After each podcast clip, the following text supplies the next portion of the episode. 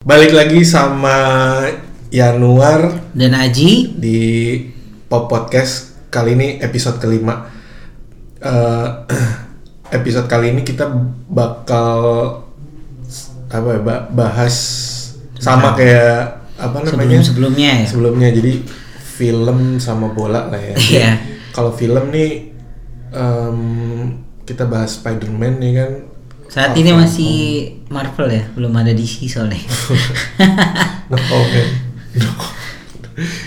Far From Home sama eh, bola kita mau bahas tentang apa FFP ya? Iya, financial fair play. Financial Fair Play. Oke, langsung aja ya.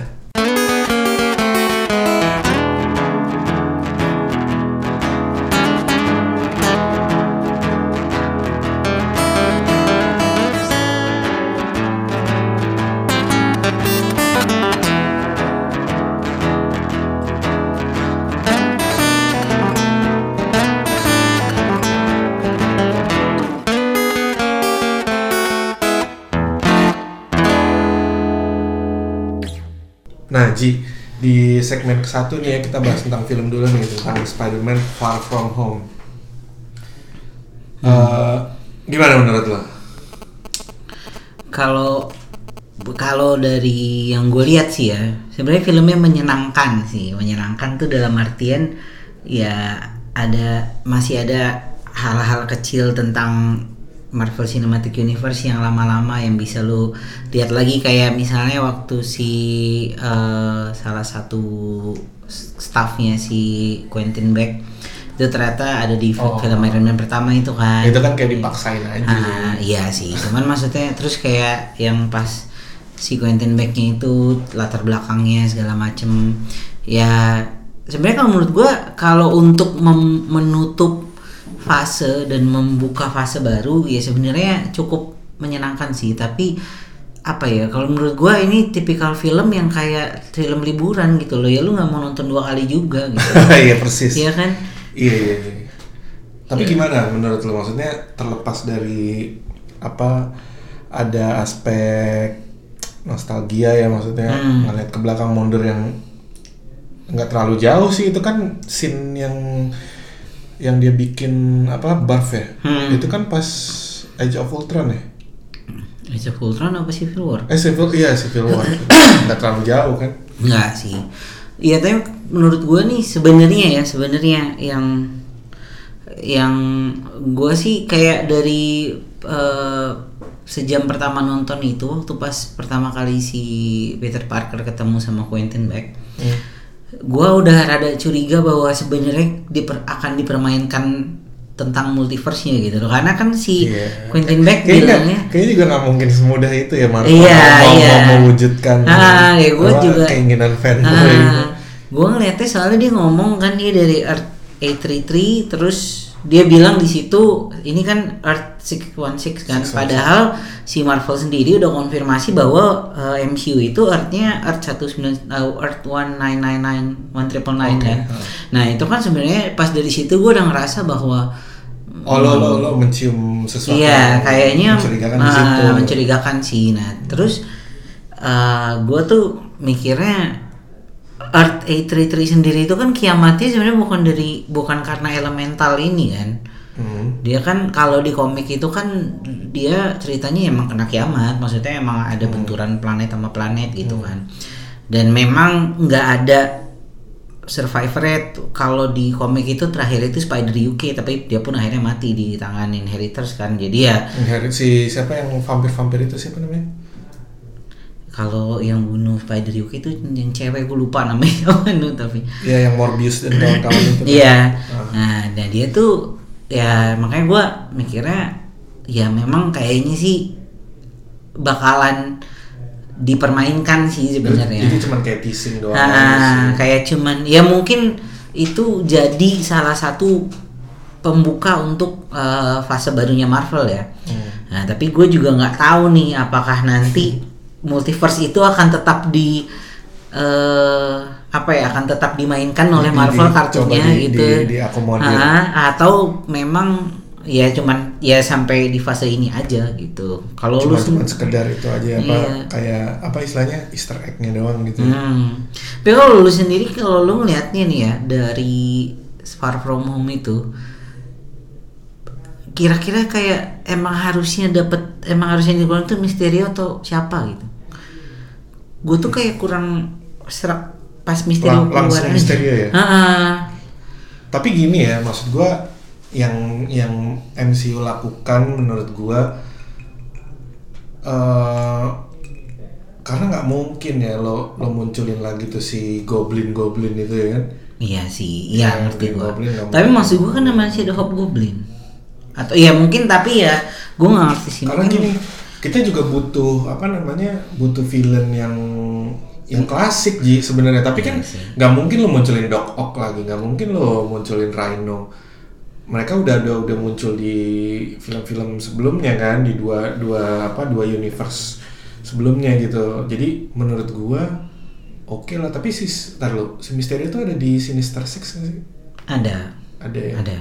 Nah, sebenarnya ekspektasi gue itu di sequelnya si Spider-Man itu gue sebenarnya pengen si Scorpion. Kan di ending Hmm. film di apa post credit scene kan si Vulture kan masuk penjara terus Hmm. ketemu sama Scorpion kan. Hmm. Terus Scorpion bilang yang lo tahu kan sebenarnya identitas rahasianya si? Spider-Man. Nah, itu mungkin gak sih maksudnya dia sebenarnya ada cerita bahwa Spider-Man yang ngejeblosin Scorpion tapi nggak diceritain secara secara detail gitu, cuman kayak dibikin apa implisit aja. Makanya kan kayaknya dia dendam banget guys sama Spider-Man kan si Scorpion itu kan. Iya Tapi sih. terus dilindungi sama Vulture enggak enggak yang eh, Ya, tapi kan pada akhirnya ketahuan juga. iya kalau di kom iya anjing banget yang di itu. Enggak, tapi ya itu menurut gua kenapa gua nggak mau nonton lagi karena post credit scene kedua tuh kayak nge-counter post credit scene pertama gitu loh. Kenapa post credit scene pertama kan ya dia dibuka nih identitasnya sama Ah. si Quentin Beck dan Ah, timnya itu. Iya. Nah, di post credit kedua si Talos muncul lah. Siapa? Si Talos yang eh, yang bangsa Oh, Skrull itu. ah, ah, Skrull, ya. yang dibantu sama Captain Marvel. Iya. Dia muncul terus nelfon Nick Fury bahwa si ini anak-anak ini lagi dalam bahaya nih. Jadi kayak gue ngerasanya ya udah itu tuh kayak kalau gue sebagai fans aja ya, gue tuh ngeliatnya oh ya udah ya kalau misalnya Nick Fury udah datang ya udah aman Beres gitu loh, ya. iya udah beres lah. Iya, iya, iya. Istilahnya nggak nggak perlu kayak kayak yang diributin banget gitu ya istilahnya nggak ada rasa penasaran untuk Iya. tapi ya menurut gue itu untuk untuk akhir satu fase ya lumayan oke karena jadi lu tuh nggak penasaran ah gue pengen nonton fase barunya cepet-cepet nih gitu. Hmm. mungkin karena si Marvel Studio juga memutuskan untuk rehat sementara kan. Iya. jadi ya dia ngasih post creditnya yang aman kali. Mungkin ya kalau menurut gua sih sebenarnya. Kalau gue ya nih kalau kalau gue pribadi ya maksudnya eh gue sejujurnya sangat amat nggak nyaman nonton Spider-Man ini Ji yang pertama jujur aja Far From Home. Eh eh, Homecoming. Hmm. yang pertama kan Homecoming kan. Eh, orang-orang suka gitu. Gue kurang suka.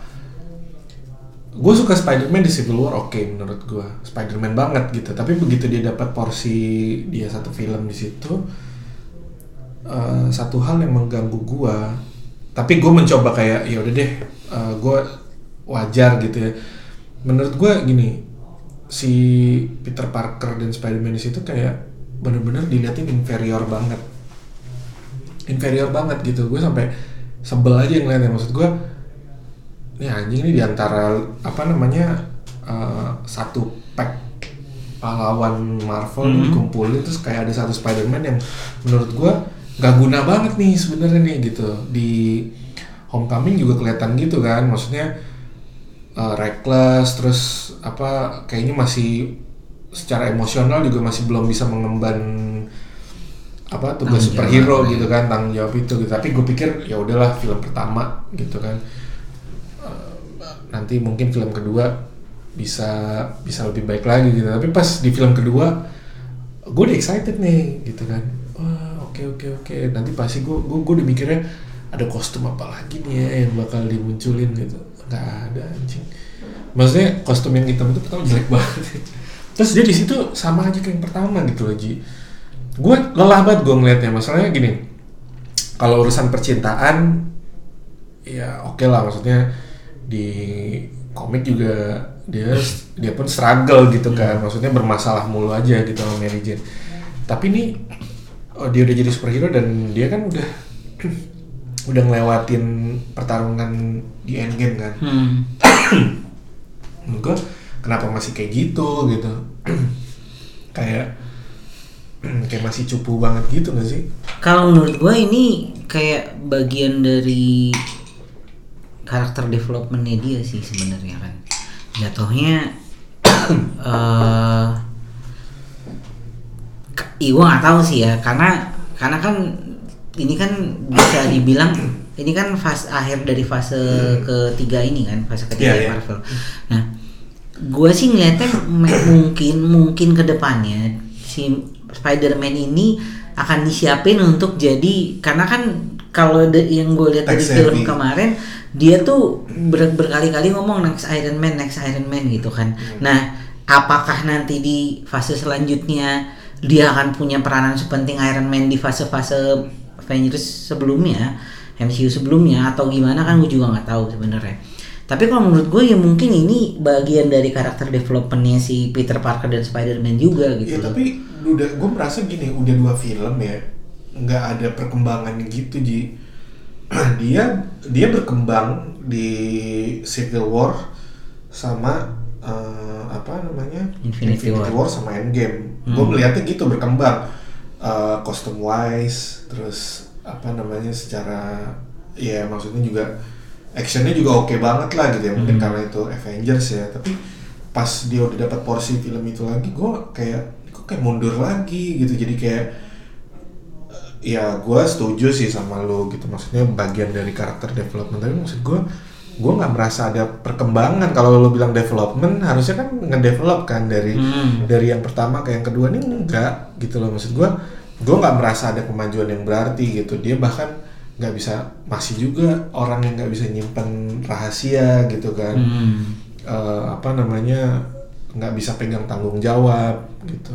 Gue nggak tahu mungkin nanti eh, apa namanya di fase selanjutnya apa sih Kevin Feige mau memperlihatkan sesuatu gitu kan gimana. Cuman menurut gua gue sebagai penonton gue capek banget. Gue nonton itu capek banget. Itu satu yang bikin gue capek. Hmm. yang kedua MJ-nya bohong lu kalau suka Spider-Man lu setuju sama si Zan- Zendaya. Zan- Zendaya itu yang maksud gue gue gue gue gue sampai sampai nge-tweet Ji sampai nge-tweet tuh yang eh, apa gue bilang Zendaya pasti bangga banget jadi Mary Jane. Tapi maksud gue tweet gue itu sebenarnya mengarah ke tweet sarkas gitu ya. Karena lu lu didapuk sebagai Mary Jane tuh yang kayak harusnya apa ya maksudnya eh, Mary Jane itu kan kalau di komik kan penggambarannya dia seksi ya Hmm. kan rambut merah terus ya Makanya dia nggak ngomongin Mary Jane kan dia ngomongin MJ. Iya selalu MJ. Tapi kan maksud gua apa dia mau siap mau nyiapin Mary Jane tapi buat apa dia nyebut masa nggak fair ya menurut gua kalau misalnya dibilang dia bukan Mary Jane dia tapi lu nyebut apa namanya nyebut karakter itu MJ gitu maksud gua itu terlalu sakral gitu loh Hmm, karena itu MJ itu kan panggilannya Peter Parker untuk Mary iya Jane. tapi dia nggak nggak nyebutin itu ya panggilan sayangnya si Tiger Tiger itu Enggak. Ya kalau menurut gue sih sebenarnya untuk sampai saat ini sih sebenarnya me- memang ya Mary Jane itu gue baru lihat karakternya itu kan di Kristen Dunst saja kan karena Iya. setelah itu pun nggak ada lagi gitu. sebenarnya ada tapi kan Woodley ada. kan. iya itu Kalau itu jadi Jane gue seneng banget sih sebenarnya. Kalau dia ya. cocok sih, Oke. cocok banget. Tapi ya balik lagi sebenarnya menurut gue gimana ya?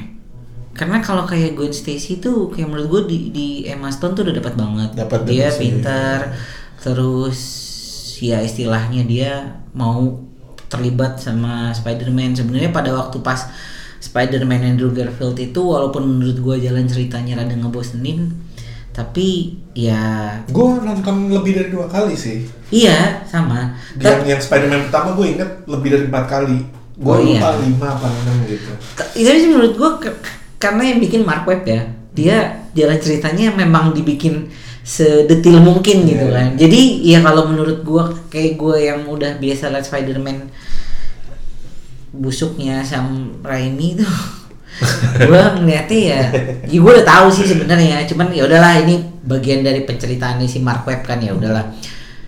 Dan sebenarnya menurut gua di situ karakternya udah pada dapet. Manis ya maksudnya hubungan Ah. melihat hubungan chemistry-nya sih Ah, dan maksudnya lu kayak kalau di komiknya sendiri kan Green Goblin itu satu-satunya musuh yang emang diniatin banget dibunuh sama si Peter Parker karena dia ngebunuh Gwen Gwen Stacy kan. Nah, di situ tuh kelihatan banget kayak ya emang dia sedendam itu karena dia sayang banget sama si Gwen kan di film itu. Wajar kalau dia akhirnya jadi dendam gitu. Cuman yang gua rada sayangkan adalah filmnya berhenti di tengah-tengah. Padahal waktu itu Rino udah keluar. Iya, keren. Dan udah ada Easter egg Sinister, Sinister. Sinister Six-nya kan, ada simbiote, ada si Ih, si sayapnya Vulture juga. Nah, itu sebenarnya gua lebih pengen itu sih sebenarnya. Cuman kan ya pada akhirnya Marvel membeli Spider-Man dan diputuskan untuk ngeribut lagi gitu kan. Ya udah. Nah sebenarnya makanya kalau menurut gua kenapa gue bilang ini bagian dari karakter development karena ceritanya itu Peter Parker itu masih kecil banget gitu loh Iya, iya. di sini. Nah, gini, em, gua pas nonton Spider-Man ini Far Hmm. From Home ya, lu tau nggak eh, apa namanya? Gua dapat feel-nya itu ya Hmm. sama kayak nonton Iron Man 3 itu kayak dosa besar ya maksud gua. Iron Man 3 itu kan Mandarinnya dibikin kayak oh dia ternyata cuma gitu doang jadi kayak simbol doang ya. Nah si Misterio juga gitu kan. Ya kan sifatnya gitu simbol dan dia sama-sama muncul dari apa perasaan dendam terhadap si Tony Stark. Tony Stark gitu maksud gua. Ya em- emang dia center of eh, di apa MCU ya si Tony Starknya itu ya cuman apa pas udah nonton kayak "Ih, anjing sayang banget sih kenapa, kenapa harus kayak gini gitu loh maksud gua padahal Misterio tuh kalau di komik banget dia, ya. dia dia lebih lebih apa ya maksudnya lebih ya dia manipulatif gitu kan Hmm, terus licik, terus manipulatif. s- sampai yang gue pernah gu- bukan baca komik ya gue baca ada panelnya gitu ya beberapa panel tentang si Wolverine didatengin sama si Mysterio eh, terus dia bilang lu nggak akan bisa ngalahin gue gitu. Terus dikejar-kejar kan. Eh, tiba-tiba muncul Sinister Six gitu sih udah kan dibunuh-bunuhin kan Sinister Six nya jebret jebret jebret. Terus muncul baru muncul dia. Kan gue bilang lu nggak bakal bisa ngalahin gue pas dilihat taunya satu sekolahan dibunuh. Iya. so kan apa ya? Dia sampai se sekuat itu cuman kan kalau misalnya di MCU kan dibi- dibikinnya tuh kayak disa- disambungin sama kondisi cinematic universe-nya ya gimana Iya. gitu ya sebenarnya sah-sah aja Ya sih soalnya kan kalau aslinya Quentin Beck itu kan pesulap. Iya, ya iya. mungkin kalau dia tiba-tiba dimasukin di pesulap, Iya, iya, iya. ada aneh juga sih nu. Iya, Kayak ilusionis dia dari mana gitu. sebenarnya gue MCU gue suka ya hampir hampir nggak mau komplain gitu Hmm. senang gue sama sama ngebangunnya kayak gimana gitu Uh, dibandingin sama Fox yang udah hancur lebur ya. Tapi gue nggak tahu kenapa di Spider-Man ini gue ngerasa banyak yang ngeganjel di gue gitu. Tapi yang paling gue yang paling gue ngerasa itu sih satu gue nonton sebenarnya hampir sepanjang film gue capek ngeliat Spider-Man yang inferior gitu. Gue gue pengen ngeliat Spider-Man tuh yang apa yang fun gitu loh. Maksudnya kayak zamannya si Andrew Garfield kan apa dia web web swinging gitu terus dia lontarin jokes jokesnya tuh kayak natural gitu loh Ji. Terus actionnya juga oke. Terus ka- kalau di sini ya kelihatan lah dia yang kurang kuat gitu kan.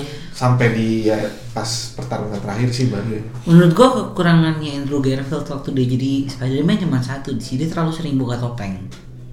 nah ini?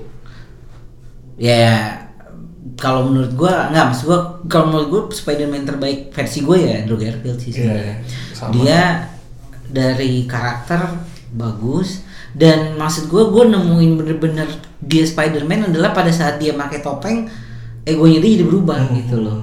Dia bener-bener ya Spider-Man itu bener-bener alter egonya dia jadi cerewet, dia bawel, dia sering ngelontarin jokes-jokes yang Iya. aneh. Ya menurut gua kenapa gue sukanya waktu itu kayak gitu Hmm. di Amazing Spider-Man. Cuman kan ya karena sekarang di ribut lagi Iya. ya mau nggak mau lu harus suka. Sebenarnya sih kalau gua menurut gua gua gua sebenarnya juga kalau dibilang suka atau nggak suka gua sebenarnya dari awal sebenarnya gua rada nggak setuju Spider-Man ini diribut karena menurut gua Andrew Garfield udah udah oke banget gitu ya. Tapi ya mau nggak mau kan. Iya, tapi ya maksud gua gua sih menunggu sampai fase selanjutnya Marvel ini gue pengen tahu kan nanti katanya ada satu film Spider-Man lagi. Nah, ini tuh di satu film Spider-Man itu dia jadi apa gitu. Apakah dia kalau kayak Tony Stark kan dari awal sampai terakhir dia itu menunjukin bahwa ya dia egonya tinggi, Hmm. dia eh, apa?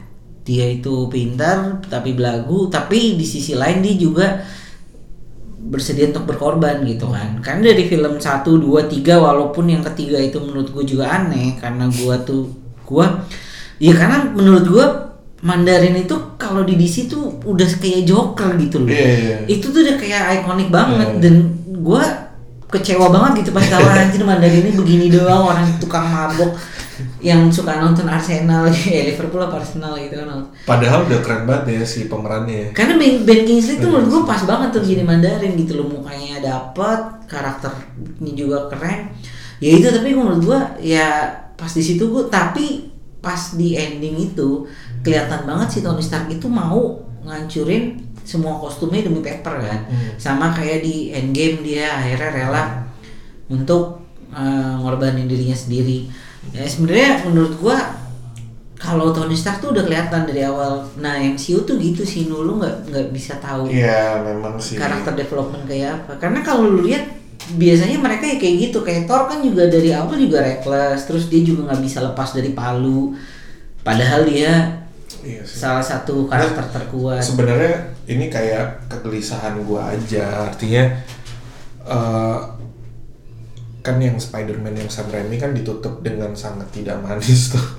ya Walaupun terus sebenarnya kan, lu tau nggak yang yang yang terakhir-terakhir akhirnya dirilis komik Spider-Man 4 Enggak. kan kan sebenarnya Spider-Man 4-nya Sam Raimi itu udah udah udah in de- development kan. Udah ada. Tapi kan tapi kan akhirnya nggak jadi rilis kan. Hmm. Stop di ketiga terus di reboot ya kan di 2012 kan Hmm. sama si Andrew Garfield. Nah, itu sempat eh, berapa bulan lalu ada rilis komiknya tuh Spider-Man 4 itu. bagus tapi Gue nggak tahu ya, gue lupa apa itu cuman uh, konsep dong. Tapi gue baca sih ya komiknya ya empat gitu kok lambangnya. Gue gue belum baca juga. Kalau ada komiknya sih mau sih gue beli sih. Maksudnya gue gue nunggu dulu nih kalau keluar apa TPB-nya, trade paperback-nya gue mau. Tapi kalau misalnya emang susah nggak keluar keluar ya udah download. Iya. Penasaran juga. Tapi ya gitu maksudnya yang si Sam Raimi ditutup dengan tidak manis, Hmm. ya kan? Yang si Andrew Brocknya Garfield begitu loh ya. Iya. Andrew Gar yang Andrew Garfield Tanggung. kentang aja tanggung. Nah maksud gua jadi kan resah ya. Gua pengen ngeliat eh, Iya sih sampai sekarang gue belum belum puas dengan Spider-Man. nah masalahnya gini gue bisa mengerti yang pertama kayak gitu. Tapi yang kedua kayak tadi gue bilang Ji maksudnya di film Avengers kelihatan developmentnya. Tapi begitu dia dapat satu porsi sendiri di film jadi kayak ya kok gini-gini aja sih Tapi kalau lu lihat di Infinity War dia juga klingi banget nu. Ya, Dia tapi tuh kan kalau lu bandingin sama filmnya Ji maksudnya film ininya yang apa namanya ya dia tetap maksudnya ya itu menurut gue dia Iya, tuh tetap belum kereta. bisa keluar dari bayang-bayangnya Tony Stark aja gitu loh. Eh, ketabrak kereta anjing. Tata udah di penjara? Oh iya iya. iya. Kayak ah gila gue nih. Ini bener tuh ya tapi aneh ya terus di penjara dia bisa ngebuka sendiri dilihatnya kalau sebenarnya dia kuat gitu ya. Dia bisa ngebuka Oh ini pasti Belanda ya. pintu penjara iya. Jadi ya sebenarnya itu maksudnya gua gua gua resah aja gua lebih ke nggak sabar sih. Tapi menurut gua kita semua layak gitu ngelihat ada perkembangan karakter di eh, apa namanya di sequel gitu loh dan gua nggak melihat itu. Tapi bener kata lu maksudnya ini kan mengacunya ke Spider-Man yang di awal-awal banget ya Hmm. bahkan secara kostum aja kayaknya sabar banget nih MCU dikeluarinnya satu-satu kan. Hmm. dari yang kostum yang awal tuh yang Steve Ditko terus sekarang kostum keduanya di komik kedua bener-bener yang hitam itu kan. Jadi gue pikir ya mungkin emang harus bersabar tapi ya terlepas nih terlepas dari semua apa namanya kekecewaan gue itu pas adegan lawan misterionya gila itu Ji itu Yang di jembatan. enggak yang yang yang di apa yang di Taman malam, eh pasar malam itu. bukan yang yang dia diculik gitu loh yang dibawa ke bangunan kosong Oh. yang creepy banget gitu Yang ada- yang adegannya ada cuma adegannya cuma 10 menit doang Yang ada Marvel Zombies ya. iya si Tony Stark Nah. itu itu menurut gua scene itu tuh komikal banget itu lo gua nonton itu sampai kayak mungkin pupil mata gua langsung membesar gitu kali ya maksudnya eh, sebelum film ini menurut gua adegan yang paling keren itu pas di Doctor Strange yang Yang? dia yang dia baru-baru datang ke apa namanya yang mau belajar Ke Ilmu- touch apa namanya? Ya, itulah Ka- pokoknya. Kamar touch, kamar touch ya. Nama tes itu kan itu kayak mind blowing banget gak sih lo ngeliat dikeluarin rohnya terus Oh, iya. oh, kayak wah ini gila nih komik banget nih gitu kan gue yang kebayang di kepala gue tuh apa komik yang si zamannya Steve Ditko tuh tahun 60-an tuh Hmm. ngegambar terus kayak dituangin ke dalam film tuh kayak sempurna banget kan Hmm. film itu kan tapi pas gue ngeliat ini Ji wah gila gue bilang ini kayak baca komik nih gue bilang nih keren keren kerennya keren parah kayak jadi di antara semua elemen pertarungan si Spider-Man lawan Mysterio yang itu tuh gila itu top notch ya. Maksudnya 10 dari 10 bintang itu itu keren banget. Ya kalau yang lain ya udahlah biasa aja. Menurut gue itu sih. Itu gila itu bener-bener bikin gue tercengang ya. Hmm. dan menurut gue pertarungan yang si Spider-Man lawan Mysterio itu jauh lebih keren daripada eh, di Endgame. Walaupun itu kolosal ya maksudnya lu rame, wah, tapi nggak bikin lu sampai gue merinding sih pas nonton itu gue bilang bisa ya orang ya maksudnya nerjemahin apa eh, panel komik jadi film gitu dan sesempurna itu ji sesempurna itu kan nonton. Alasan gua pengen nonton film Spider-Man Far From Home cuman itu doang. Selebihnya gua nggak mau nonton karena capek. Itu kan dua jam ya filmnya. Beneran. Gua pribadi sih gua capek gitu ngeliatnya Tapi gue tak pernah lu juga dapat bonus tuh karena dapat Marvel Zombies. oh. Marvel Zombies itu kan yang bikin si kreat kreatornya si Walking Dead itu kan. Oh. Jadi dia gabung ke Marvel. Ya itu lu kan dapat dapat bonus satu lah. Karakter Tony Stark muncul. Eh, iya iya iya Kalau menurut gue sih gue gua sukanya di Spider-Man itu karena ada beberapa scene yang menurut gue kayak nyomot dari komik kayak yang si waktu si May-nya bikin charity itu kan sebenarnya dari komik juga kan. Cuman memang dia diiniin dibedain dikit lah.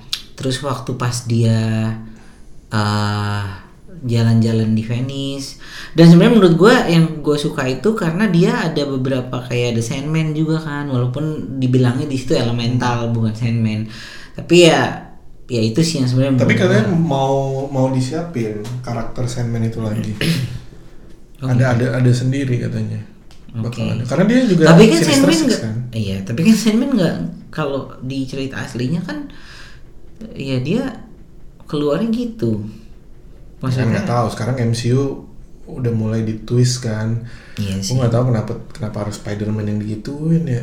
Maksudnya terlalu cepet gitu. Dia baru dua baru dua film. Karena menurut gua kayak nggak ada lagi sih nu. Karena ya maksud gua ini mungkin plan B plan B-nya gitu loh. Nah, Karena gini, kayak Thor nih, Thor 1 sama Thor 2 masih benar-benar eh, apa namanya saklek lah gitu Hmm. emang dari komik banget gitu. Iron Man, Iron Man 1 kan gitu kan. Hmm.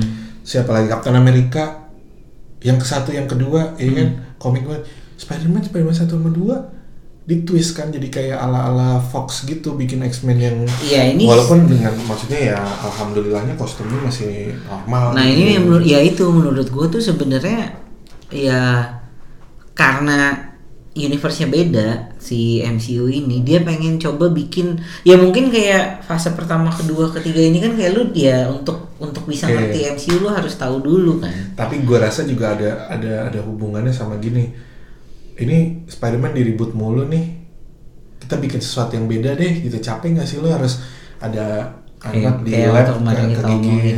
iya maksudnya kok kok ulang-ulang lagi gitu kan ini kita jadi tapi jadinya ngorbanin ya kalau tapi setidaknya lu nggak si Ben Parker nggak mati berkali-kali dalam film Eh gitu. tapi dibilangnya gini, gue gua gua ada baca gitu ya.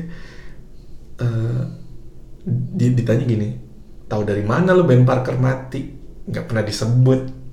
Itu kan ngehe. Iya sih. iya juga sih tapi kan maksud gue kan si Kevin Feige juga nggak pengen nyeritain lagi tuh digigit terus Ben Parker mati terus dia "Ah, morning ya kan. Hmm. Ah, mau nyari balas dendam gitu. Udah udah ngelewatin itulah gitu intinya. Ya tapi gue sih tetap sabar ya nunggu ya maksudnya oke lah gitu Ya kan menurut gue ini kan juga sebenarnya Far From Home juga ya ya itu penutup fase doang lu sebenarnya kan. Ya lu cuman cuman untuk nutup ya mungkin karena ya kalau di Endgame itu kan udah megah banget gitu kan udah kolosal. Kalau lu ditambahin yang satu lagi yang se itu lagi orang pasti jadi kayak kayak wah gila parah banget gitu loh. Mungkin ya dia bikin ya udahlah kita bikin yang simple. salah yang keren itu ya Jonah Jameson nih Nah, jadi nah ini menurut gua mau gua omongin. Lu bilang bahwa Wolverine ada banyak orang yang bilang bahwa Wolverine itu ya cuma Hugh Jackman. Ah. Menurut gua sebenarnya yang yang nggak bisa diganti itu malah Jonah Jameson sih. Tetap aja kan. tak kalau itu iya sih itu Enggak, tapi kayak menurut gua soalnya si siapa sih nama aktornya tuh gua lupa. iya anjing. Eh padahal abis dia jadi Jim Gordon balik lagi iya. terus kerennya tau gak bukan bukan Daily Bugle tapi dailybugle.net Iya, karena yang Udah ngikutin paperless. ngikut, ya, ngikutin zaman ya. Ya sebenarnya menurut gue itu jadi rada oke nya pada saat gue ngeliat nggak soalnya karena jadi ini tuh udah rame sebenarnya karena si aktor ini anjing siapa sih namanya? Ini gue juga lupa. Ternyata gue browsing dulu. Dia itu ada di premiernya Spider-Man Far From Home. Oh gitu. Karena kan si jadi katanya artis yang datang ke premiernya MCU Pemain. itu pasti pemain karena kemarin itu si Natalie Portman juga datang kan di Endgame karena dia di syuting ulang lagi itu itu syuting ya syuting ya dia itu di syuting ulang lagi itu tuh bener-bener yang 2012 yang timeline itu bener-bener di syuting di syuting ulang semua Hmm. J.K. Simmons J.K. Simmons ya itu dia menurut gua ya berarti memang yang yang nggak bisa digantiin ya sebenarnya Jonah Jameson iya iya.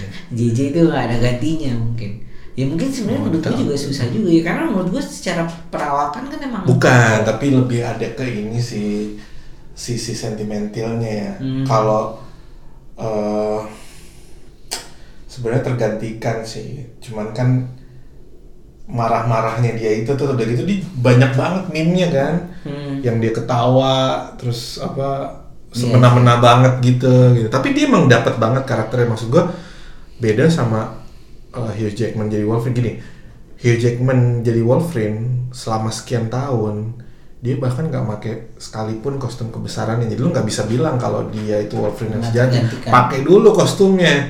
Ya kan? Pakai dulu cocok apa enggak? Kalau misalnya Berarti lo kayak Henry Cavill udah bisa lah Nah, Superman sejati ya. Gitu. Artinya eh, apa kita baru bisa bilang baru bisa kasih approval gitu kan sih siapa kita maksudnya fans ya artinya lu pakai dulu lah gitu. Baru kita bisa bilang kalau emang lo nggak nggak tergantikan. Gua belum ngeliat gitu sampai sekarang. Sayang aja. Tapi pas dia pakai baju yang apa yang uji coba itu cocok sih. Ya Oh, itu cocok itu komik banget. Itu pas gue ngeliat wah iya keren keren ya triknya cuma satu itu doang. Ya kan dia ada banyak kostum nih yang Hmm. satu itu ternyata sempet di ya itu keren sih. Ya ya itu sih. Ya menurut gue makanya kalau menurut gue ya mungkin MCU tuh pengen bikin penutup yang lebih sederhana sih nu daripada Endgame. Apalagi kan sebenarnya Endgame juga di re-release kan sebenarnya Iya, iya. minggu kemarin. Gue bakal nonton lagi sih? Ya. Lu nonton nggak? Ah, bak bakal sih cuman ntar aja lah. Karena ya dia cuma nambahin beberapa adegan Enggak, karena gue cuma nonton sekali doang tuh. Gue pikir lama kan bakal lama kan. Ternyata enggak kalau itu sih harus nonton dua kali sih. Ya ini juga udah kurang udah kurang 80 juta lagi kalau nggak salah Hmm. deh dari Avatar. Tapi mana- Avatar nggak sampai dua kali tayang kan sebenarnya Iya. kan? Ya makanya menurut gua ya sorry itu sih tapi menurut gua Avatar tuh nggak bakal terkalahkan dalam waktu dekat sih Iya. sebenarnya Kalau Avatar waktu itu ditayangin lagi mungkin bisa lebih juga ya. Iya. Karena kalau menurut gua kenapa Avatar itu nggak tergantikan sampai sekarang nggak terkalahkan ya karena pada waktu itu teknologi benar-benar mind blowing banget tuh. Iya sih. Endgame tuh ya Bahkan kayak- belum ya, belum belum ya baru-baru mendekati lah ya. baru mendekati karena pada waktu itu kan lu Dan konsep- dikenalin 3D. Dan konsep ceritanya sih. Iya, dan itu benar-benar dari idenya James Cameron banget kan. Ya, ya menurut gua ya makanya menurut gua mungkin suatu saat nanti Avatar akan kalah tapi ya ya soal itu sih tapi menurut gua Endgame sih masih Belum ya. masih belum bisa sih.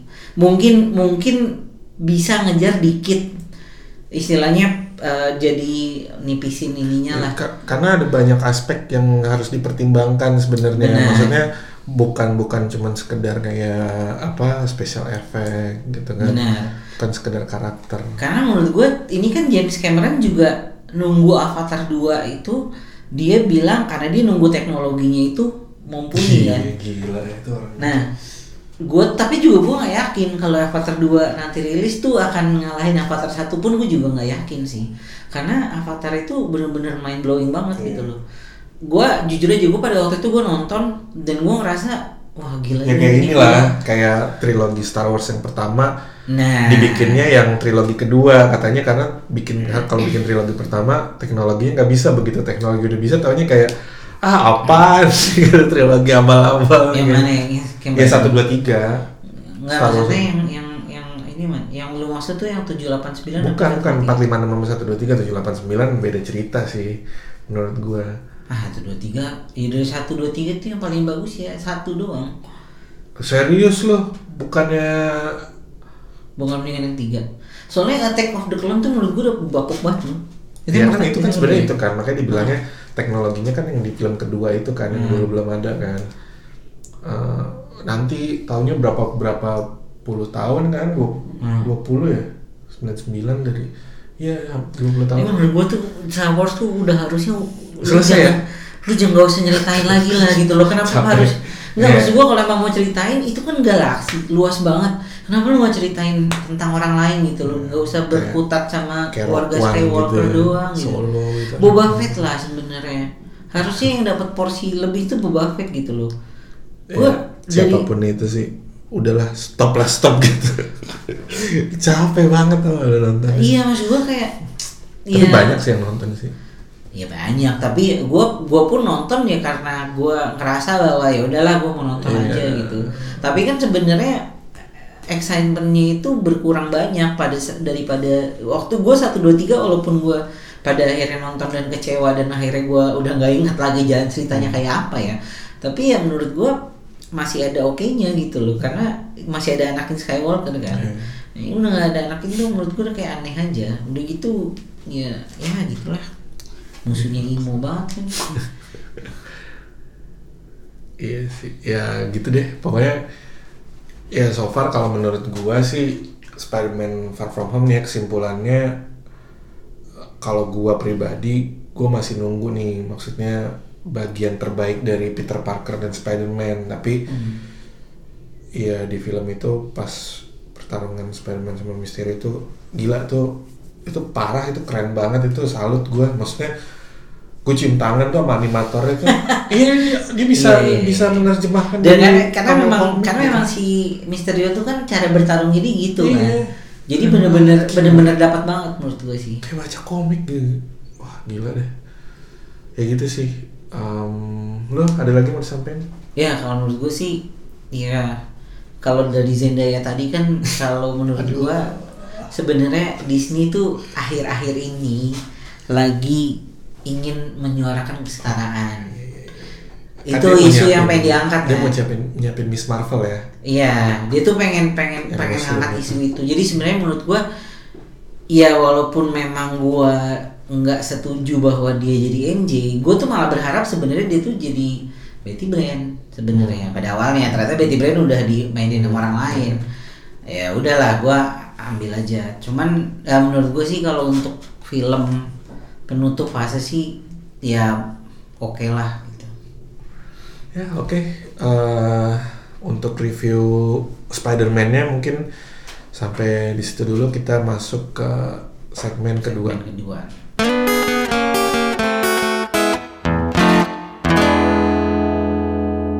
Nah ini sekarang udah di segmen kedua kan dari di awal kita mau bahas soal FFP nih. Ji. jadi gimana? Coba nih kayak lo, lah yang paling paling ngerti kayaknya.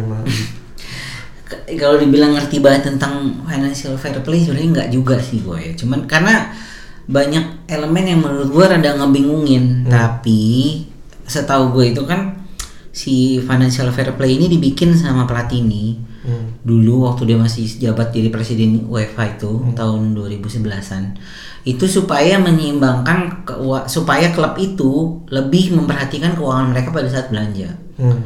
karena ada banyak contoh di tahun-tahun sebelum itu eh, klub belanja jor-joran akhirnya dia utang banyak sebenarnya kan itu lo nggak ya lo nggak masalah nih lo lo tuh eh, apa punya duit banyak lo mau jor-joran nggak apa-apa tapi lo harus apa mikirin pemasukan juga gitu loh kalau pemasukan lo lebih karena waktu itu kan juga sempat ada 2010-an itu sempat ada sempat ada gosip bahwa Madrid itu ngutang banyak banget sama bank Spanyol. Hmm. Terus ada juga isu bahwa si Glazer dulu eh, pemiliknya MU juga ngutang sampai 50 juta dolar. Hmm. Nah, itu tuh sebenarnya kayak ya karena ada isu-isu kayak gitu, akhirnya si Mancini bikinlah ketentuan ini. Platini, Eh, Mancini. kok Mancini, sorry. Platini tuh membuat keputusan ini. Ada yang financial fair play. Tujuannya sih mulia, tapi ya menurut gua sampai saat ini gua ngelihat sebenarnya malah jatuhnya malah jadi nggak fair gitu loh. Hmm. Karena di yang pertama ini kan tujuannya supaya klub kecil dan klub gede bisa dapat porsi yang sama pada saat bursa transfer. Tapi kan secara keuangan klub lo kan juga nggak bisa bilang bahwa Madrid pasti akan sama kayak Celta Vigo misalnya. Nah pada akhirnya ya yang yang untung dari FFP ini ya cuman tim-tim gede. Kenapa? Karena mereka ngabisin uang banyak nih. Tapi mereka dapat pemasukan dari Liga kayak Champions. jersey klub, penjualan jersey, Liga Champion, hak siar. Apalagi tim-tim Liga Inggris yang menurut gua bisa bisa nutup lah ya maksudnya Ah. intinya gitu ya. Nah, tapi kan sebenarnya nah banyak juga sebenarnya kan awalnya itu FFP ini rada rada keras nih sama jadi intinya kan pemilik itu nggak kalau di FFP ini pemilik itu udah nggak boleh nutupin kerugian sama duitnya sendiri kayak Abramovich dulu waktu di Chelsea awal-awal. Oh, oke, oke. Dia kan benar-benar pakai Iya, duitnya iya. dia pribadi untuk nutupin ke, Ya, itu uh, cheating lah ya. Nah, nah itu menurut mereka nggak boleh. Oh. Ya sekarang kalau misalnya kayak si pemiliknya Qatar, eh si pemiliknya PSG itu Hmm. si eh, siapa Sultan Sultan itulah. Ya dia kan tajir banget. Ya dia bisa aja pakai kekuatan duitnya untuk nutupin kerugian segala macem. Nah sebenarnya menurut gua klub yang yang menurut gua paling Tapi kalau beli boleh pakai duit pribadi. Oh, enggak, jadi sebenarnya boleh pakai perusahaan. Artinya gini, misalnya perusahaan, peru- nah itu yang dilakuin sama si PSG. Jadi si pemilik ini beli kan. Nah Qatar ini sponsorin PSG. Oh, Qatar Airways. Nah, Oh. nah duitnya dipakailah buat Oh, beli duit, ah, beli gitu. pemain sama Oh. mereka. Nah makanya kenapa dulu Neymar harusnya kan sebenarnya 200 juta euro itu pasti kan harusnya kena FFP kan. Hmm. Nah ternyata dia bisa lolos karena pada waktu itu jadi ini sebenarnya dari cheating juga sih kalau lu lihat yang sekarang ini yang paling baru tuh transfer Griezmann tuh juga rada rada aneh Hmm. transfer transfer bayangan jadi Neymar itu dulu dia bayar release clause sendiri ke Barcelona Boleh tuh. boleh. Karena pada waktu itu Neymar itu jadi sebenarnya bukan Neymar yang si agennya si bapaknya. Hmm. jadi Neymar itu cara untuk ngakalinnya. Nah sebenarnya ini menurut gue yang nggak fair ini karena masih banyak yang bisa main mata juga gitu loh. Kayak si Neymar dulu dia waktu itu kan eh, Qatar itu kan lagi gencar-gencarnya dapat jadi tuan rumah Piala Dunia 2022 kan. Diangkatlah si Neymar jadi ambasador Hmm. Dibayar 200 juta. Nah, sebenarnya si Qatar si si perusahaan yang nge-hire Neymar ini yang untuk itu kan perusahaan dalam negerinya apa kayak perusahaan BUMN-nya Qatar lah gitu, Hmm. perusahaan plat merah. Nah itu punya si pemiliknya Qatar juga. Ya karena dia punya Qatar kan istilahnya dia dia putra kerajaan. Oh, jadi apa namanya dipakai lah itu. Jadi seolah Ah, itu bayar kontrak jadi seolahnya ini ya. tapi itu bagian dari transfer. Nah, nah pada akhirnya setelah itu sini ya agennya bayar lah. Makanya kalau lu lihat di komunikado officialnya si Barcelona pada waktu Neymar dijual, dia nggak bilang PSG beli. Neymar. Neymar cabut udah Di- gitu doang. Itu. Iya, Neymar Neymar dibilangnya cabut. Dia nggak bilang bahwa Neymar itu pergi ke PSG gitu.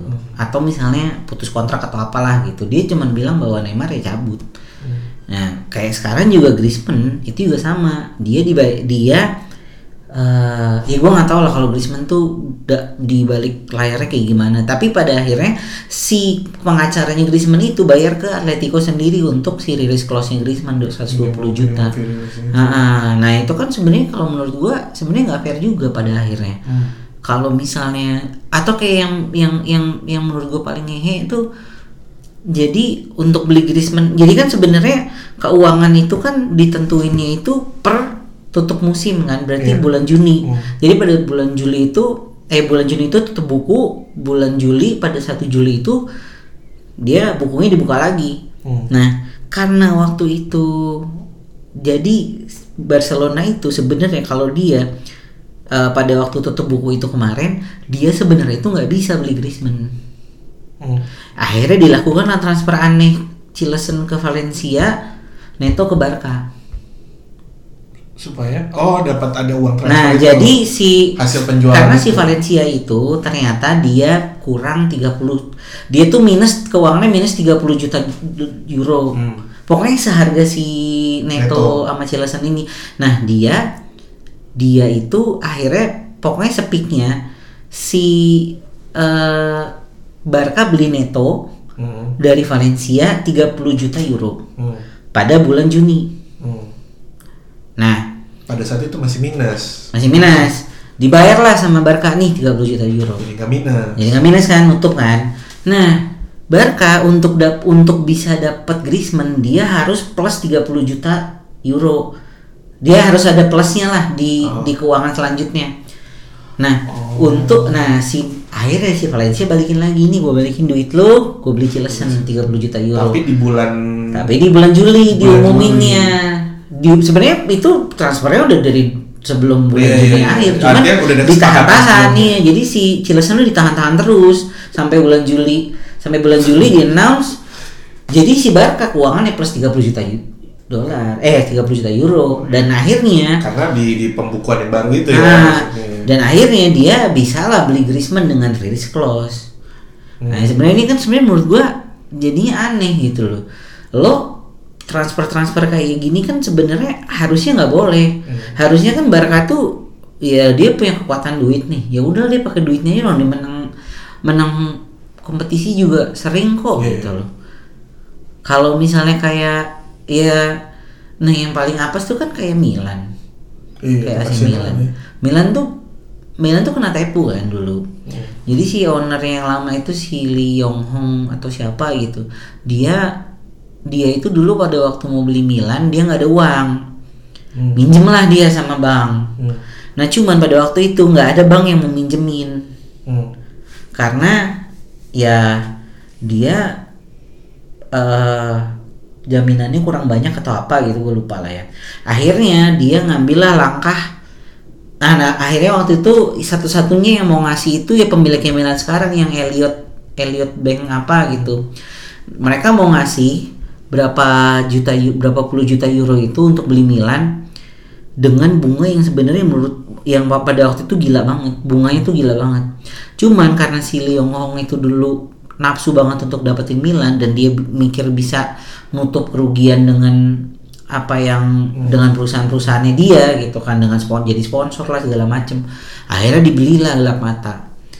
Ternyata setelah setahun Milan gitu-gitu doang. Penjualan beli pemain banyak penjualan jersey mandek.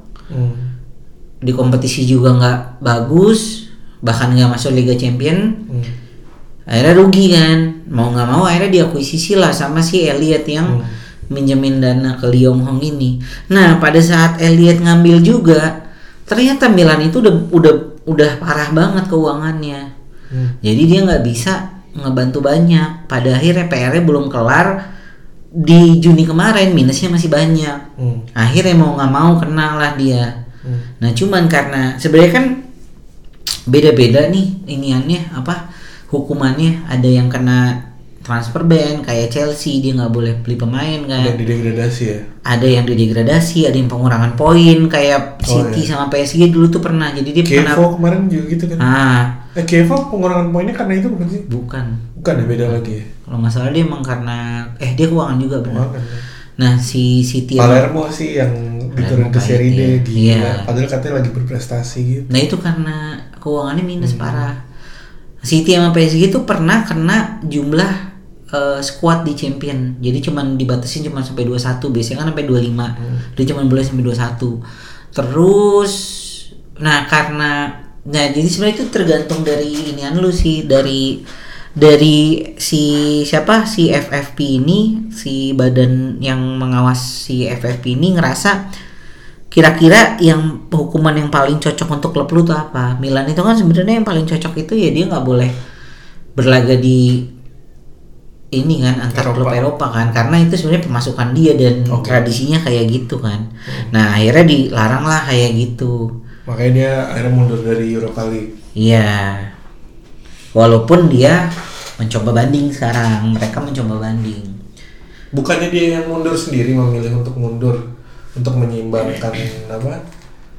Katanya neracanya dia, neraca keuangan. Iya sih ya, cuman kan sebenarnya kalau menurut gua sih ya lu masa iya mau cabut dari keju kejuaraan antar klub Eropa kan sebenarnya sayang banget nih. Ya masih ada walaupun Piala Ciki ya. Iya, ya walaupun di Europa League gitu ya, walaupun sebenarnya Dan walaupun belum tentu juga dia bisa menang juga. iya, tapi kan sih lumayan lah untuk pemasukan Iya, klub iya gitu. sih. Nah makanya sebenarnya eh, banyak banget klub yang sebenarnya menurut gue itu eh, pintar untuk ngakalin FFP kayak misalnya Barca. Ada juga yang sebenarnya nggak ngakalin tapi memang mereka pemasukannya banyak kayak misalnya contohnya kayak kayak Liverpool keuangannya sehat walaupun MU. MU ya. MU sebenarnya nah inilah kenapa menurut gua gua nih rada nggak setuju sama kebanyakan fans MU yang lain. Gua nggak apa-apa Glazer out, tapi Woodward jangan. Hmm. Woodward ya udah biar dia tetap di situ untuk ngurusin bisnis aja. Karena menurut gua kenapa MU itu duitnya bisa banyak karena dia Dari sisi pintar itu ya. banget nyari sponsor. Hmm. Nyari duit tuh pintar banget. Memang dia kalau nyari kalau jadi pemain emang goblok, gua mengakui. Cuman si dia dia kalau nyari duit pintar. Nah, Hmm. biarin aja dia nyari duit, duit masuk, setidaknya yang dibelanjain sama Tapi MU tuh tadi bisa sih duit masuk tapi buat bayar gaji gitu. Gajinya gede-gede gitu. Tapi menurut gua ini lebih mending daripada Arsenal loh. Arsenal tuh semua duit masuk ke kantongnya si Stan Kroenke. Hmm. Makanya kenapa sekarang mereka jadi bahan bercandaan bahwa ya duit apa transfer budget lu cuma 40 juta itu ya karena duitnya kebanyakan masuk ke Hmm. kantongnya Kroenke. Bahkan duit sponsor pun masuk ke kantongnya Kroenke dan akhirnya si Kroenke ini kan sebenarnya juga punya tim apa American football Iya, tuh. iya, iya. Nah itu dilarinya ke sana-sana juga gitu loh. Jadi kan sebenarnya kayak ya tele aja gitu loh. Menurut gue yang paling bener sih ya ownernya Liverpool si John W. Hen- W. Henry itu. Karena dia masih cinta lah sama. Ya walaupun nggak nggak nggak oke-oke banget gitu lah ya. Sama kayak eh menurut gue yang paling mending Nggak itu. kayak waktu Moratti megang Inter gitu ya rasa cintanya tuh. Nah kayak menurut gue. Atau Berlusconi punya AC Milan dulu. Ya memang Berlusconi juga ngancurin AC Milan. Iya sih, tapi kan waktu di era-era 80 90 kan Oh iya. Ya menurut gue memang harusnya ya owner klub ya kayak gitu ya. Ya Moratti lah sebenarnya menurut gue Moratti tuh udah paling contoh paling oke lah. Dia sayang banget sama Inter, duit bener-bener ya istilahnya Inter tuh bener-bener disayang lah sama dia gitu loh. Dan dia bener-bener fansnya Inter sejati kan. Jadi ya dia ngelakuin apa pun ya untuk Inter gitu loh sampai akhirnya dapat treble dan dia ya udahlah ngerasa ya udah ini gue udah dapat impian masa kecil gua ya udah Tapi menurut gue sebenarnya yang sekarang itu yang Suning Suning itu yang Hmm. pemilik Inter yang baru juga oke. Dia ngabisin untuk bikin headquarter Iya. segala macem. cukup visioner Iya dan ya se mungkin ada beberapa yang orang yang kayak lo nggak setuju bahwa ada beberapa orang Juventus yang masuk akhirnya kan. enggak gue setuju gue setuju kok Setuju. setuju karena eh, apa ya mereka punya tradisi ya punya orang-orang Juventus itu menurut gua punya determinasi terlepas dari caranya bagaimana tapi kan mereka ngejar hasil nah menurut gua saat ini Inter butuh itu karena mereka harus ngancurin dominasi Juve kan Iya, tapi menurut gue yang paling yang paling mungkin ngancur dominasi Juve musim depan sih Napoli sih. Napoli oke banget belanjanya musim ini. Tapi Juventus musim depan sama Sari itu kayak gua kayak anjing gua. Ini kalau sampai dia juara lagi nih ya ini ada sesuatu nih. Ya tapi emang sesuatu lihat dari yang suzon gue gitu. Tapi emang skuadnya beda banget tuh. ya harus gimana? Maksudnya dia jadi kuat lagi setelah mau keluar penjara kan kesel ya? Iya sih. pas mau di penjara kan mana? Berkutik. Maksud gue ya sekuat sekuat kuatnya sekuat Juve gitu ya. Apa iya gitu kan. Nah masalahnya tim lain tuh nggak ada yang konsisten. Iya itu juga. Jadinya makanya nggak terbukti. Itu makanya gue kesel banget Ji. Kesel banget gue Gue tuh pernah main apa eh, seri A Fantasy League kan. Gue make pemain tuh tiap tiap minggu tuh bingung jadinya. Kayak yang minggu ini bagus minggu depan tiba-tiba busuk gitu ya kan. ya sebenarnya ya itu. Menurut gua ya terlepas dari apa pun tapi menurut gua owner yang paling bagus menurut gua saat ini ya ya gua baru ngeliat owner Inter tuh oke. Dia ya istilahnya benar-benar bebenah lah gitu loh. Terus dari kebijakan transfer yang dikeluarin juga oke. Dia nahan untuk dapetin pemain karena dia udah ngabisin duit banyak kan. Dia nggak mau kena FFP akhirnya makanya kenapa si Lukaku ditawarin ini cuma pinjam 2 tahun tambah 60 juta euro untuk ngakalin itu kan. Ya menurut gua oke sih.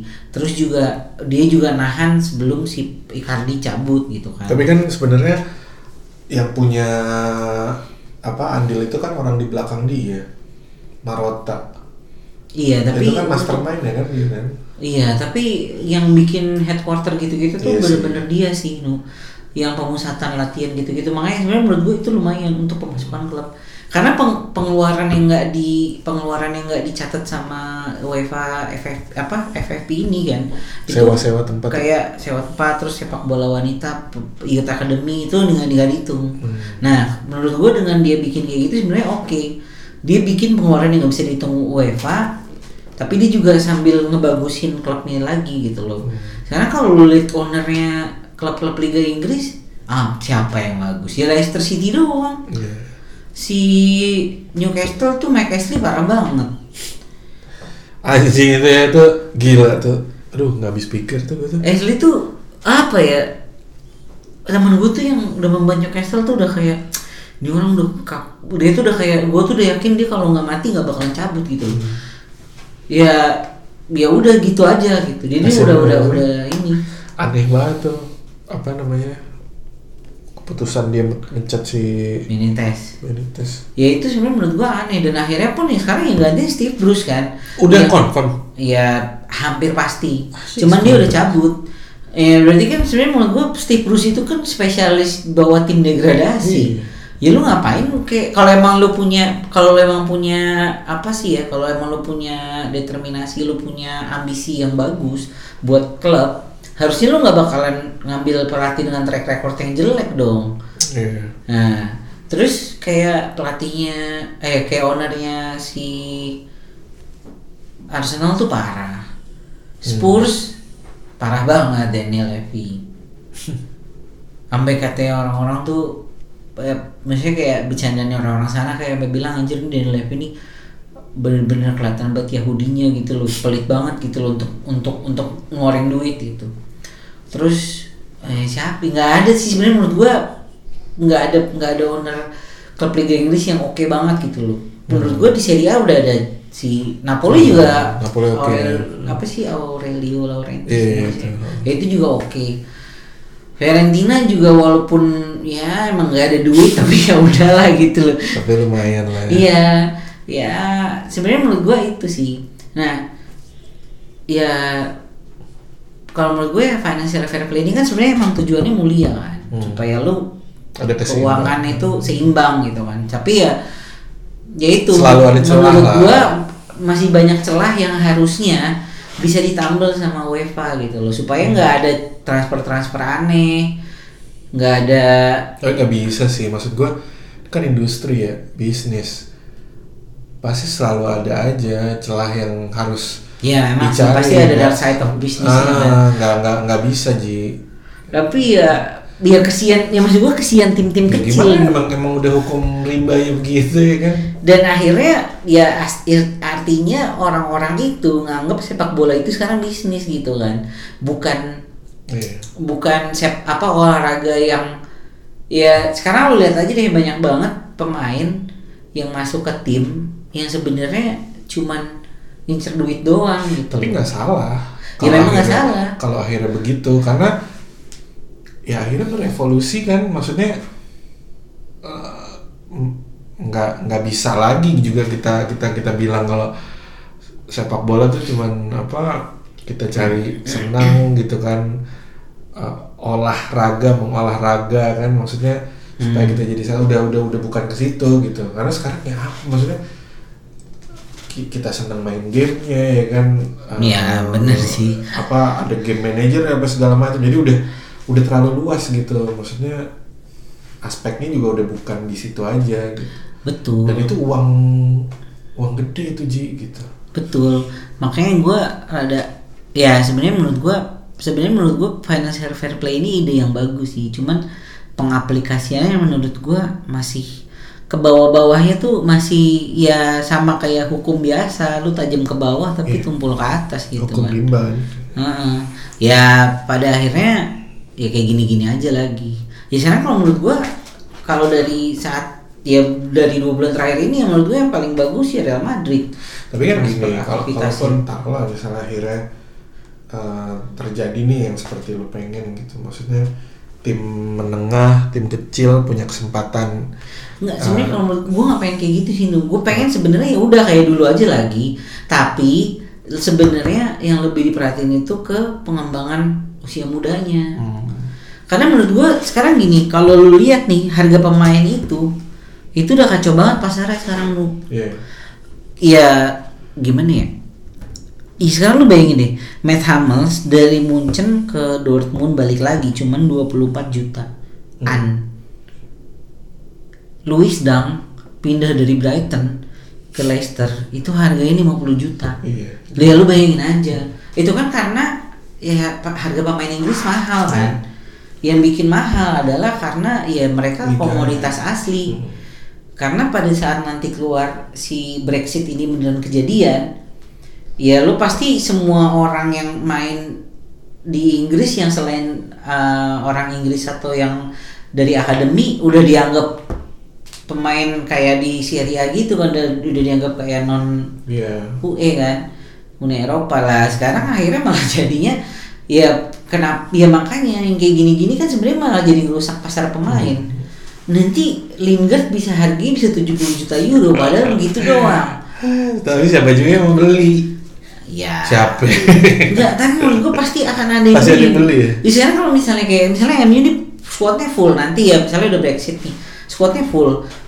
Di sekarang kayak misalnya contohnya kayak Arsenal nih. Arsenal kan sekarang lagi galau-galaunya nih kaptennya cabut. Hmm. mau cabut maksudnya dia udah sampai mangkir latihan. Hmm. sampai nggak mau ikut preseason. Nah ini sebenarnya ini kan ada akan dia kalau udah saat-saat terakhir pasti ada kemungkinan dia panik buying Panik. gitu loh. Nah panik buying. itu siapa? Ntar tiba-tiba dibeli Smalling atau Jones gimana? Ya nggak apa-apa sih gue seneng. Kalau bisa bayar negatif kan baru itu baru perpanjang kontrak. Iya, tapi kan udah eh iya, belum enam bulan sih. iya baru. Dia makanya mas menurut gua yang kayak gitu-gitu tuh pasti kan ada panic buying panic buying. Ya, gara-gara. paling ngambilnya dari Prancis. Tapi kan nggak boleh. Hah, nggak boleh karena sekarang Oh, itu kan ber- karena Brexit itu? Ah, bukan karena si Brexit itu kan dijadwalin kan tahun depan kalau jadi kan ya mudah-mudahan sih nggak jadi karena banyak yang nantang juga kan tapi ya kalaupun gak ada Brexit kan sebenarnya di Liga Inggris itu lo harus punya empat pemain yang dilatih di klub sendiri Oh, iya, iya. yang homegrown players itu Nah, nah itu bukan, tuh bukan bukan bukan buat di Liga Champions doang, berarti buat Bukan, di Liga Inggris juga ada. Nah, masalahnya Arsenal itu yang homegrown playersnya yang di Inggris itu pemain muda semua. Pemain seniornya nggak hampir nggak ada. Nah gitu. Ya, oke lah. Jadi kesimpulannya FFP ini sebenarnya FFP sebenarnya menurut gua bagus, tapi pada kenyataannya pada kenyataannya ya memang ya itu sepak bola bener kan lo kan sepak bola itu udah bisnis udah udah jadi ladang bisnis ya memang pada akhirnya ya tetap aja apa pun yang dikeluarkan tetap nguntungin tim-tim Iya. gede juga Oke lah, jadi em, kesimpulan tadi mengakhiri obrolan kita di segmen 2 ya. Sekarang jadi kita lanjut ke segmen ketiga.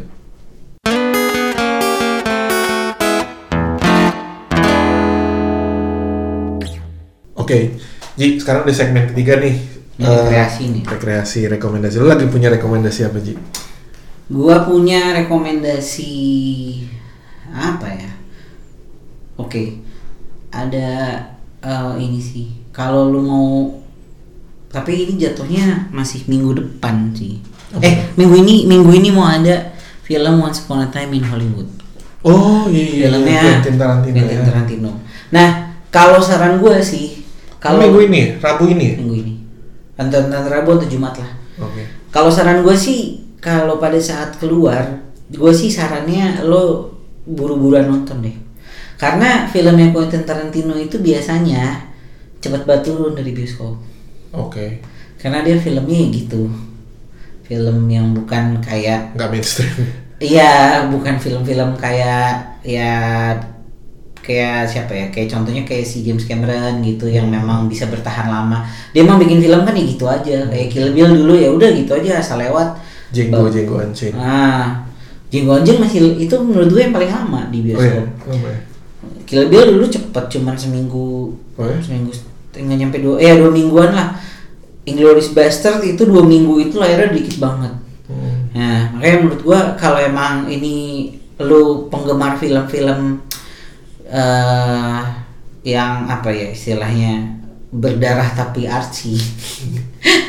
Brutal tapi artsy ya. Tapi ini temanya ngambil di tahun 70-an ya? Ah, ya Menarik sih. cobalah untuk menonton filmnya Quentin Tarantino. Iya. Once Upon a Time in Hollywood. Oke, kalau dari gua sih, gua bukan film nih, gua ada rekomendasi kalau lo misalnya punya buat pendengar yang punya apa cukup waktu luang gitu ya, coba deh baca komiknya ini apa ada gua baru selesai baca tuh komik Batman White Knight. White Knight yang mana? aduh gue lupa nama nama penulisnya siapa jadi itu unik banget ya jadi eh, Batman itu kan Dark Knight tapi ini Iya. White Knight gitu White Knight-nya itu nye- nyeritainnya dibalik Ji jadi eh, di situ Batman-nya yang jahat Jokernya jadi baik Oke. Jok- Joker jadi jadi orang yang dicintai sama eh, apa namanya masyarakat Gotham. Nah, Batman ini jadi eh, villainnya gitu di situ. Jadi em, menarik banget komiknya. Terus perta- pertama ceritanya eh, apa beda. Eh, twistnya bagus banget menurut gue ya. Eh, lo nggak berasa lah baca komik trade paperback ya. Maksudnya yang yang yang yang tebel gitu. Terus kedua secara uh, artnya ya secara gambarnya bagus juga ji. Nyenengin gitu Uh, apa ba- ba- baca komiknya. Nggak nggak pusing dialognya ya ya standar standar komik US lah ya maksudnya. Hmm. dialog pasti banyak gitu tapi bagus bagus banget. Itu gue rekomendasi kalau lo punya waktu luang ya maksudnya lo bisa cari komik ini di toko buku Kinokuniya itu Oh ya, ada di Kinokuniya. ada udah ada udah ada. Itu sekitar harganya kalau gue nggak salah 250 sampai 280 ribu lah. Gitu atau lu bisa baca online ya lu cari sendiri deh tuh. Hmm. ada udah udah udah udah banyak juga di website website yang biasa ngasih komik-komik digital gitu. Gitu jadi Boleh untuk rekomendasinya dua itu em, untuk episode 5 kita akhiri di segmen ketiga itu tadi ya Siap. nanti kita ketemu lagi di episode, Episode ke-6 ke-6 ya. dengan Pembahasan yang baru lagi ya. baru oke oke Anwar out Aji out.